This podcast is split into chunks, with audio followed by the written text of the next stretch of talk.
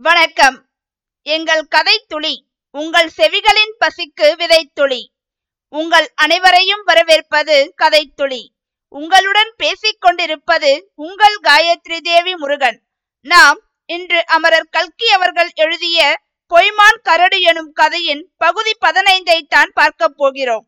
நாம் முந்தைய பகுதியில் அத்தியாயம் பதினேழை பார்த்தோம். அதில் போலீஸ் கான்ஸ்டபிள் சின்னமுத்து கவுண்டர் செங்கோடனிடம் உண்மையை கேட்டு அறிகிறார் என்று பார்த்தோம். இனி இந்த பகுதியில் நடைபெற்ற குற்றத்தில் பங்கஜாவின் பங்கு என்ன என்பதை அமரர் கல்கி அவர்களின் எழுத்து நடைக்கு உயிர் கொடுத்து கதைக்குள் வாழ்வோமா? வாருங்கள். இன்று நாம் கேட்கப் போவது அமரர் கல்கி அவர்களின் பொய்மான் கரடு. பகுதி பதினைந்து. அத்தியாயம் பதினெட்டு. போலீஸ்காரர் சின்னமுத்து கவுண்டர் பிறகு அதே லாக்கப்பில் இன்னொரு அறையில் இருந்த குமாரி பங்கஜாவை பார்க்கச் சென்றார். போலீஸ்காரரை பார்த்ததும் பங்கஜா கண்ணீர் விட்டு கதறி அழுது விட்டாள் நீங்கள் சொன்னதை கேட்காதபடியால் இந்த கதிக்கு வந்தேன்.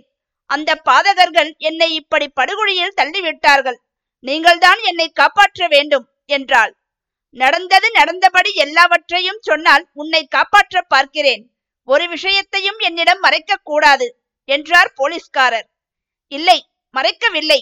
உங்களிடம் சொல்லாமல் மறைத்து வைத்ததனால் தானே இப்படிப்பட்ட கதியை அடைந்தேன். எல்லாவற்றையும் சொல்லிவிடுகிறேன் என்றாள் பங்கஜா. அவள் தட்டு தடுமாறி முன்னும் பின்னுமாய் சொன்னதன் சாராம்சம் இதுதான். குமாரி பங்கஜாவும் அவள் குடும்பத்தினரும் மலாய் நாட்டிலிருந்து சொத்து சுதந்திரங்களை பறிகொடுத்துவிட்டு வந்தவர்கள். வரும் வழியில் தகப்பனாரையும் பறிகொடுத்தாள். போலீஸ்காரரிடம் ஆரம்பத்தில் அவள் நாலு அணா யாசகம் வாங்கியதற்கு கூறிய காரணமும் உண்மையே ஆகும் இதற்கிடையில் பங்காரசாமி என்பவனிடம் அவளுக்கு அறிமுகம் ஏற்பட்டது. போலீஸ்காரரிடம் கேட்டது போல் அவனிடம் அரிசி வாங்க நாலு அணா கேட்டதிலிருந்து அந்த அறிமுகம் உண்டாகி வளர்ந்தது. பங்காரசாமி அடிக்கடி உன்னை போன்ற அழகும் முகவெட்டும் படிப்பும் புத்திசாலித்தனமும் உள்ள பெண் எதற்காக இப்படி பிச்சை எடுக்க வேண்டும்? சினிமாவில் சேர்ந்தால் பிரபல நட்சத்திரமாகி லட்சக்கணக்காக பணம் சேர்க்கலாமே என்று போதனை செய்து வந்தான். அதிலிருந்து சினிமாவில் நடிக்கும் சபலம் அவளுக்கு ஏற்பட்டது. பங்காருசாமி அடிக்கடி அவளை சந்தித்து தூபம் போட்டு ஆசையை வளர்த்து வந்தான். குமாரி பங்கஜா மலாய் நாட்டில் சுயேட்சையாக வளர்ந்தவள். வரும் வழியில் பல அனுபவங்களை பெற்றவள். ஆகையால் அவளுக்கு மற்ற பெண்களைப் போல் அவ்வளவு நாணம் அச்சம் சங்கோஜம் முதலியவை இருக்கவில்லை. பங்காருசாமி ஒரு சமயம் அவளை ஒரு சினிமா முதலாளியிடம் அழைத்து போனான். அதே சமயத்தில் இன்னொரு பிரபல சினிமா நடிகை வந்திருந்தாள். அந்த நடிகை சிரித்தால் அரை பைத்தியம் மாதிரி இருந்தது. அழுதால் முழு பைத்தியம் மாதிரி இருந்தது. அவளைப் போல் பங்கஜாவுக்கு சிரிக்கவும் அளவும் தெரியவில்லை என்று கருதியதால் சினிமாவில் சேர்த்து கொள்ள முடியாது என்று சொல்லி வருத்தத்துடன் திருப்பி அனுப்பிவிட்டார்கள். இதனால் அவள் ஏமாற்றம் அடைந்திருந்த போதிலும் நிராசை அடையவில்லை. பங்காரசாமியும் தைரியப்படுத்தினான். தானே ஒரு படம் எடுக்கப் போவதாகவும் அதற்காக பணம் சேகரித்துக் கொண்டு வருவதாகவும் சொன்னான். படம் ஆரம்பிக்கும் வரையில் காலட்சேபத்துக்காக அவளிடம் பாக்கியிருந்த ஒரே ஒரு நகையான வைர அட்டிகையை விற்று தருவதாக சொன்னான். பங்கஜா நம்பிக் கொடுத்தாள். பங்காரசாமியும் விற்று கொண்டு வந்து பணத்தை கொடுத்தான். பங்கஜா அதை பத்திரமாய் வைத்திருந்தாள். அவசர செலவுக்காக ஐந்து ரூபாய் நோட்டு ஒன்றை எடுத்து போய் கடையில் சாமான் வாங்கினாள். கடைக்காரன் அந்த நோட்டை வாங்கி மேலும் கீழும் திருப்பி பார்த்தான். அம்மா இது கள்ள நோட்டு. யாரோ உன்னை ஏமாற்றி விட்டிருக்கிறான். முடியுமானால் அவனிடம் திருப்பி கொடுத்து வெள்ளி ரூபாயாக வாங்கு. இல்லாவிட்டால் நோட்டை கொளுத்தி விட்டு சும்மா இரு. போலீசுக்கு செய்தி தெரிந்தால் ஆபத்து வரும் என்று எச்சரிக்கை செய்து அனுப்பினான். பங்கஜா சொல்ல முடியாத கோபத்துடனும் தாபத்துடனும் உடனே வீடு திரும்பினாள். நோட்டுகளை அடுக்கி வைத்திருந்த பெட்டியை எடுத்துக்கொண்டு பங்காரசாமியை தேடிப் போனாள்.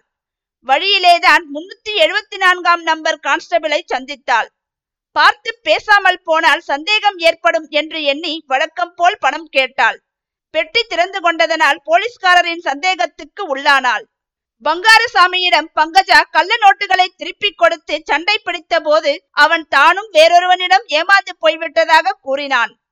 அவனை கேட்டு வேறு நல்ல பணம் வாங்கி தருவதாக கூறினான். அப்படி பங்காருவை ஏமாற்றியவனான எஸ்ராஜ் ஏற்கனவே கோஆபரேட்டிவ் சங்க பணத்தை கையாடியவன். இப்போது சின்னமநாயக்கன் பட்டி கூடார சினிமாவில் எப்படியோ மேனேஜர் வேலை சம்பாதித்துக் கொண்டிருந்தான். அவனை தேடிக்கொண்டு பங்காரு போனான்.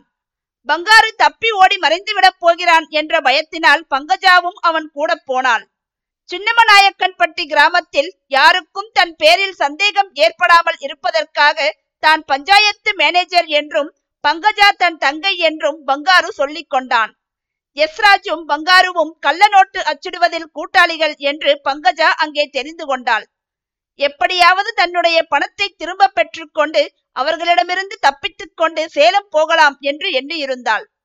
ஒரு நாள் அவர்கள் சினிமா கொட்டகையில் டிக்கெட் விற்கும் இடத்தில் கள்ள நோட்டுகளில் சிலவற்றை செலாவணி செய்வதற்காக வைத்திருந்தார்கள். அந்த இடத்துக்கு போலீஸ்காரர் வந்து எட்டி பார்க்கவே இரண்டு ஆசாமிகளுக்கும் சந்தேகம் உண்டாகிவிட்டது. உடனே பழைய பிலிம்கள் சிலவற்றை கள்ள நோட்டுகளுடன் சேர்த்து வைத்து கொளுத்தி விட்டார்கள். பிலிம்கள் சீக்கிரம் தீப்பற்றி எரியுமாதலால் அப்படி செய்தார்கள்.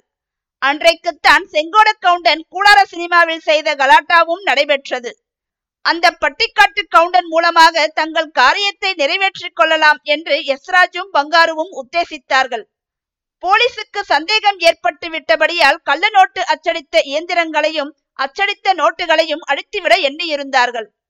அதற்கு செங்கோடனின் கேணியும் குடிசையும் தக்க இடம் என்று கண்டுபிடித்தார்கள். அத்துடன் செங்கோட கவுண்டன் புதைத்து வைத்திருந்த பணத்தையும் கபலீகரம் செய்ய எத்தனித்தார்கள். இதற்கு உதவி செய்யும்படி குமாரி பங்கஜாவை கேட்டுக்கொண்டார்கள். அவள் உதவி செய்து அந்த பட்டிக்காட்டானை தன் மோக வலையில் ஆழ்த்தி வைத்திருந்தால் காரியம் கைகூடிவிடும். அவளுக்கு சேர வேண்டிய பணமும் கிடைத்துவிடும். அதோடு யஸ்ராஜுக்கு சென்னையில் சில சினிமா முதலாளிகளை தெரியும் என்றும் அவர்களிடம் பங்கஜாவை அழைத்து போய் சிபாரிசு செய்வதாகவும் வாக்களித்தார்கள். அவர்களுடைய துர்போதனைக்கு பங்கஜாவும் சம்மதித்தாள். அவர்கள் சொற்படியே போலீஸ்காரரிடம் செங்கோடனுக்கு கடிதம் கொடுத்து அனுப்பினாள்.